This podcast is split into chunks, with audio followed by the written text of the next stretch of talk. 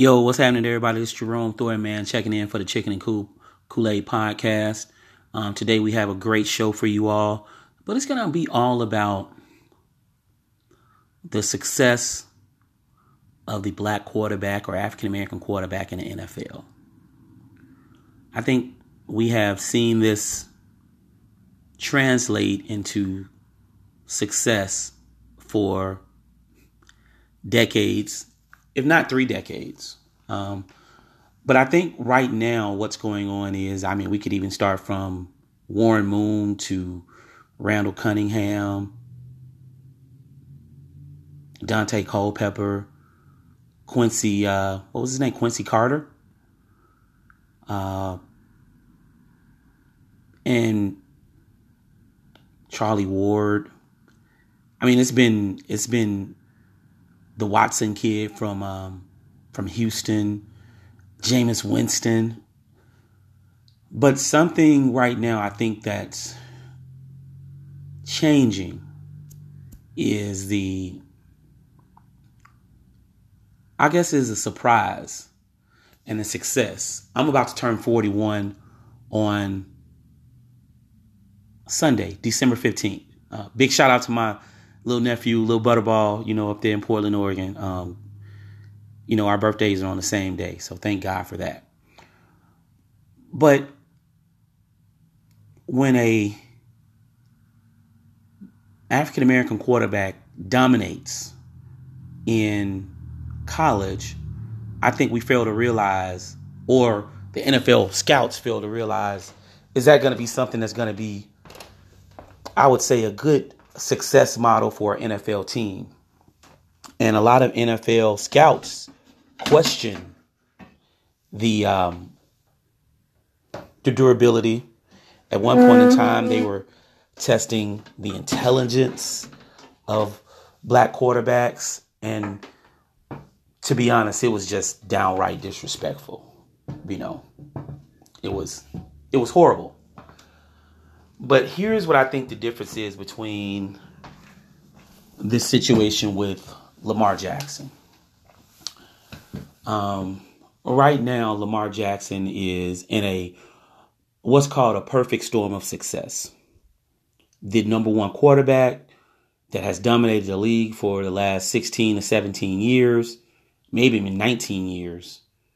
Uh, Tom Brady, who is I would say definitely not a prototype quarterback up of the NFL, but he was definitely he fit the look.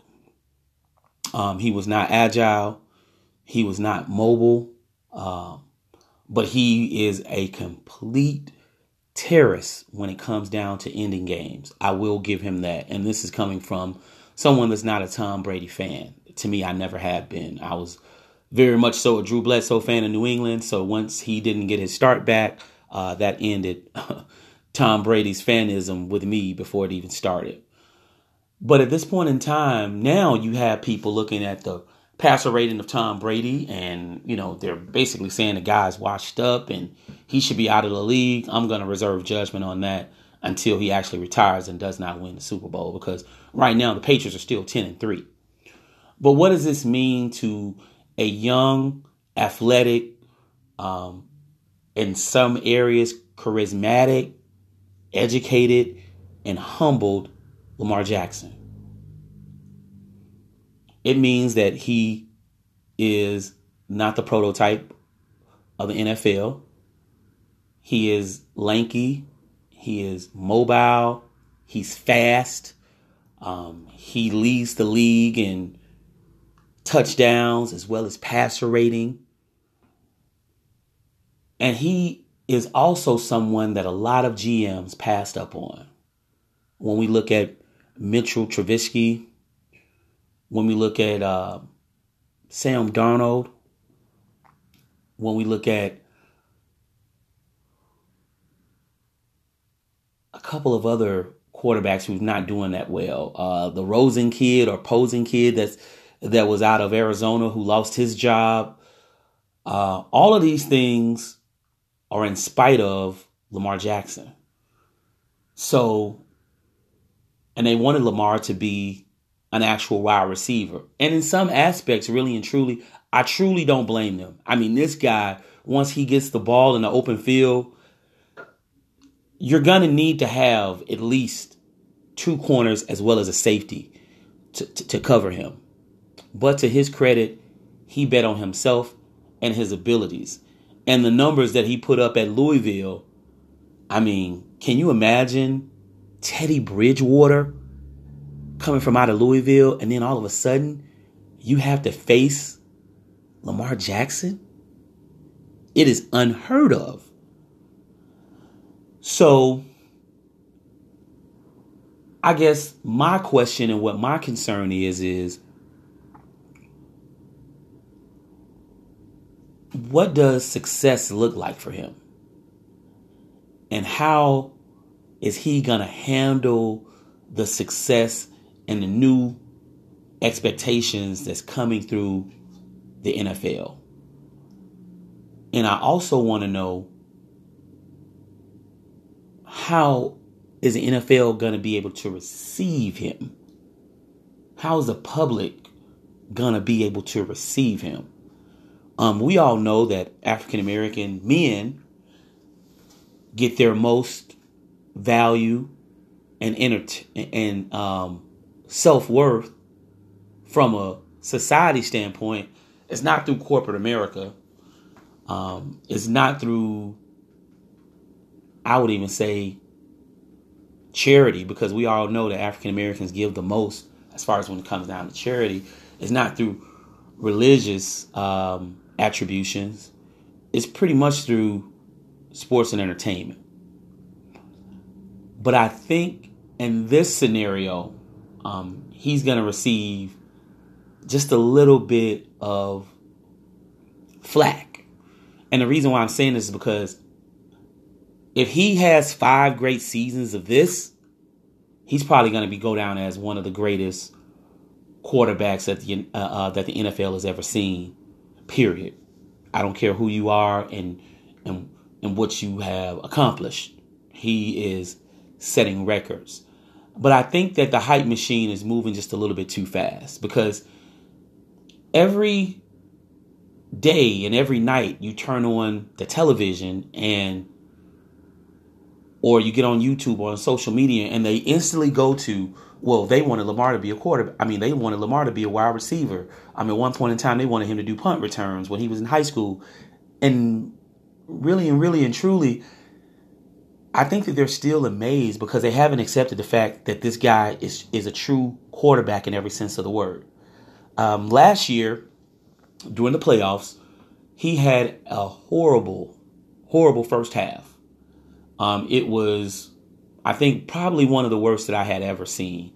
And to be honest, I was even calling for them to put in uh, either RG3 or, um, man, we don't even even know this guy's name, Joe Flacco. Yeah, I was even calling for that.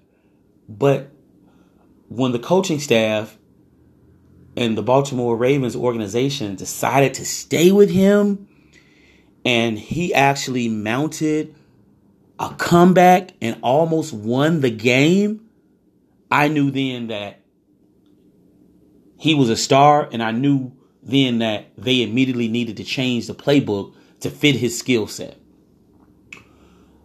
So now that I went on my tangent about about that, now let's get to the real part of Lamar Jackson, the NFL, and African American athletes.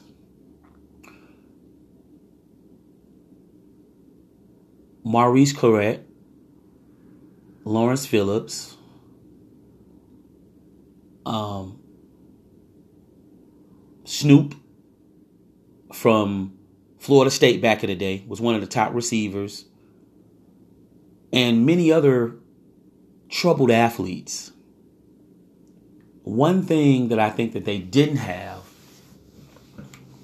um, was a good family dynamic around them or a good mentor that's in their corner.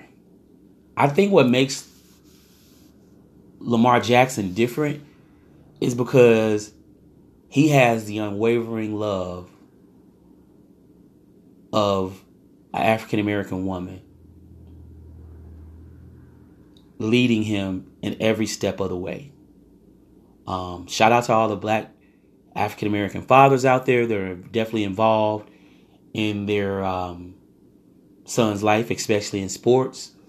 But it, it, it's something special to see an African American woman stand behind her son and support him the way that she has done. I mean, you can look at Donovan McNabb. His mother was really, really important in his life. Um, you could even look at LeBron James. His mother was really, really important important in his life, um, and still is. You could even look at Kevin Durant, and his mother was really, really instrumental in his life. It's something about that that I think makes his situation special. And the reason why is because he respects his mother so, so much. And she has taught him so, so much just about the world. And she has humbled him so, so much to the point to where that if someone even attempts to come at him wrong, or if he gets outside of his body, his mom is going to be right there to reel him back in. And this is one of the main reasons why I think that he chose his own mother as being his business manager and being his sports agent.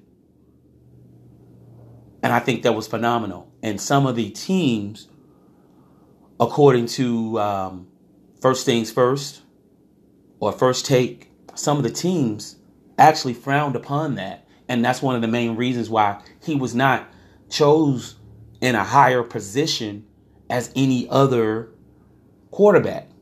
But that also puts him in a, better position because now they're going to have to pay him multi million dollars of contracts.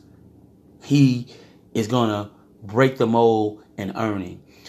And one thing that I want him to do, I was looking at the game last night and I seen how much fun he was having. When they went for it on four for one, he went to the sideline. He hurried up. He was telling Coach Harbaugh, hey, look, we could do this. And Coach Harbaugh, to his credit, was on the same page and they went for it. And he was having fun. And now he's starting to let the game come to him by looking downfield when he's scrambling, right? Throwing the open man and and and it's amazing. Um I was telling one of my good friends, Alexandra Fitzroy, that um I'm concerned about him. I don't want him to be in a situation like RG3 was in, where he overextends himself and thinks that he has to put the team on his back to make a play and constantly, like Cam Newton, you know, trying to go for the big yards or Michael Vick, you know, and then you don't prolong your career that way or you don't come into it naturally like a Russell Wilson has done, right? But and I also think, just from a mentor standpoint, can you imagine if a Lawrence Phillips had a a mentor, had accepted a mentor from the time that he was I'm not quite sure if he didn't have one, but can you imagine if he did? Where would Lawrence Phillips be today? Or where would Maurice Clarett be today? If somebody was like, hey, look, I need for you to trust me. I need for you to listen. I've been knowing you for a long time. And there's a certain level of accountability to say, hey, like, you know what? You don't have to go gangbusters and do this by yourself because you're thinking about the money. Right? I need for you to go to class and really learn this for, for, for all of 12 months. So now you could, when you really get into the NFL, you'll be able to reach your true potential. Can anyone imagine if J.R. Rider, who was one of the most prolific scorers in the NBA in his time, one of the main people that Kobe Bryant did not want to see at the Portland Trailblazers, can you imagine that? If he actually had a mentor to say, hey man, look, all of this getting high before games that you're doing, it feels good to you because you're able to go out here and dominate, but really and truly, the organization sees you and they don't like that.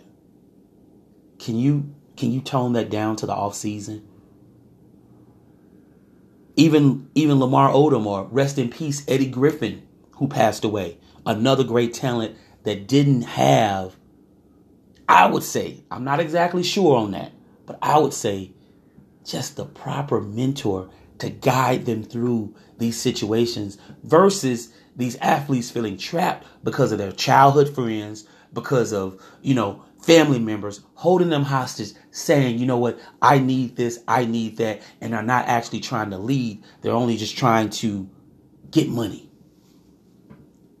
We would we would be seeing a much larger amount of African American troubled youth making it, making the transition from high school to college to pro sports, whether it's the NBA, NFL, Major League Baseball, CFL, whatever it is. You don't even have to go pro. But can you imagine if they had that solid foundation like Lamar Jackson or LeBron James has with their mother?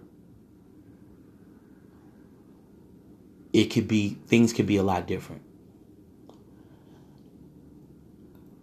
Before I sign off today, though, I actually want to encourage everyone to support the Chicken and Kool Aid podcast. Um, we definitely need listener support. Um, we definitely, I definitely want everyone's feedback. Um, if you ever, you know, listen to the podcast and you want to correct me, I don't mind being checked. You can email me at virtualhustle77 at gmail.com. You could leave me a message, a voice message here. You could tweet me at Rome Empire at twitter.com. You could come to Thornton Media on Facebook or my own personal Facebook page at Jerome Thornton forward slash Facebook. Look me up. Okay. Um, and I just want to, I just want to know what do you guys think about our podcast or my podcast and how can I get better? I would like to salute every family out there that's creating a better situation for generations to come. Usually I talk about African Americans, but family is family. It doesn't matter what demographic that you come from. If you're trying your best to to make the next to provide for your family and make the next generation better, by all means, man and woman, do that. Mother and father, sister and brother, auntie and auntie, uncle and uncle. You know, do that. Grandparent, grandfather, grandmother, do that. I salute you. But at this point in time, all things must come to an end. Before I go, Tom Joyner is bringing his illustrious career to a halt. And for everybody that's not familiar with Tom Joyner, he is the quote unquote self proclaimed fly jock. I would like to say to Tom Joyner and to my listeners, job well done, party with a purpose, make a difference in your family as well as your community. Thanks again today for tuning into the Chicken and Kool Aid podcast. Again, my name is Jerome Thornton. We really do appreciate you all and have a great day.